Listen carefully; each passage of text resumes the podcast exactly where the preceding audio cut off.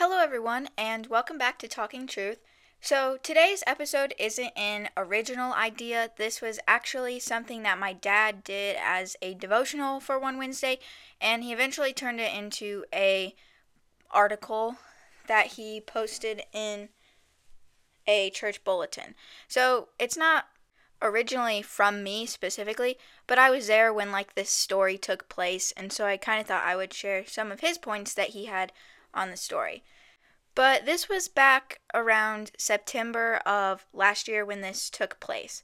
So, in around September, I don't remember the specific week or anything, but we had gone to Nashville to visit our grandma because she was staying in the hospital because of a recent surgery that she had just had. So, she was in Nashville and we went to go visit her. And as we were leaving the like downtown Nashville area, we wanted to kind of look around just to, you know, see downtown Nashville and just to look at it because it's not very often that you go there. But we just wanted to look around and see, you know, maybe the murals on the wall or the buildings and the shops and stuff and just see some places on our way out.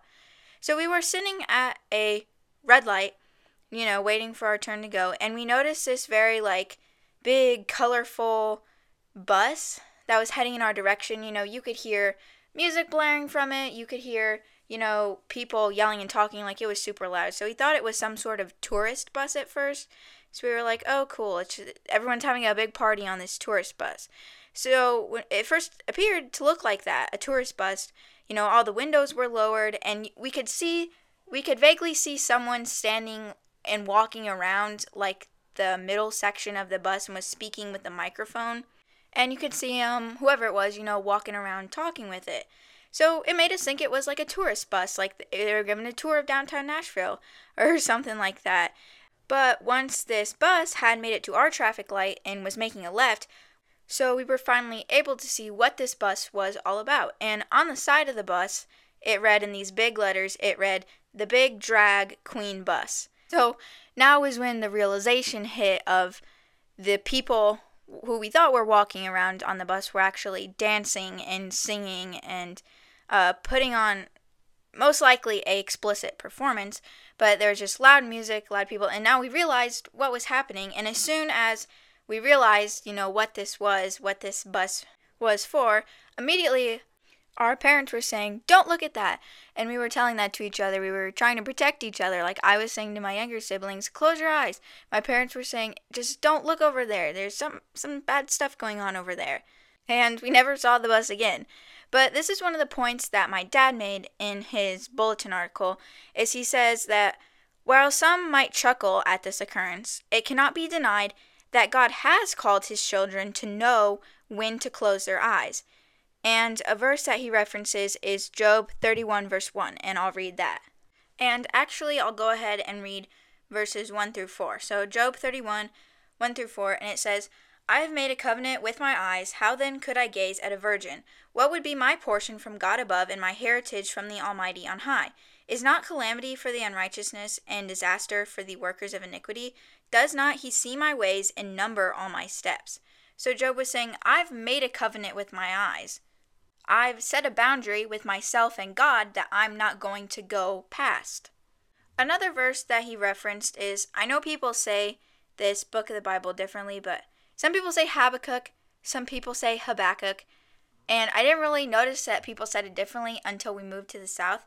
But chapter 1, verse 13, um, he's talking about God, and in verse in chapter 1 verse 13 he says you who are of purer eyes than to see evil and cannot look at wrong and the last verse that my dad had referenced was matthew chapter 5 verse 28 where it says, But I say to you that everyone who looks at a woman with lustful intent has already committed adultery with her in his heart. So the point that he had made was that God has called his children to know when to close their eyes, to know when to look away because what you would look at would be sin. And one of the last things that he talked about was where we were because we weren't in a super big place like Las Vegas or New York City, where you would typically think of things like these, like drag queen buses showing up. Like you think that's the normal there, or that's, you know, more typical to see in a place like that. But we were in Nashville, Tennessee.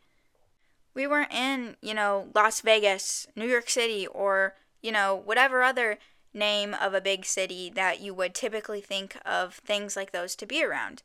And this is just an example that we have to be careful to guard our eyes from evil. And the last couple of verses that he recognizes is Isaiah 33, verses 15 through verse 17. And this is what it says He who walks righteously and speaks uprightly, who despises the gain of oppressions, who shakes his hands lest they hold a bribe, who stops his ears from hearing of bloodshed, and shuts his eyes from looking on evil.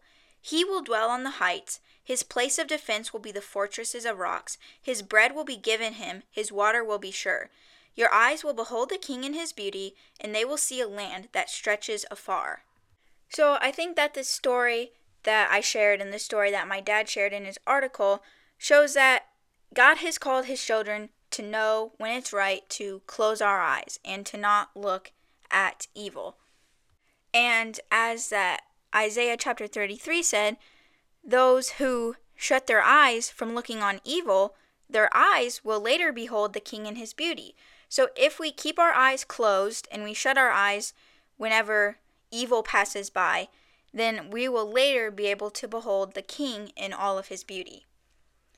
So, thank you for listening to this week's podcast episode, and make sure to come back Thursday for another, and as we'll continue our buried treasure series.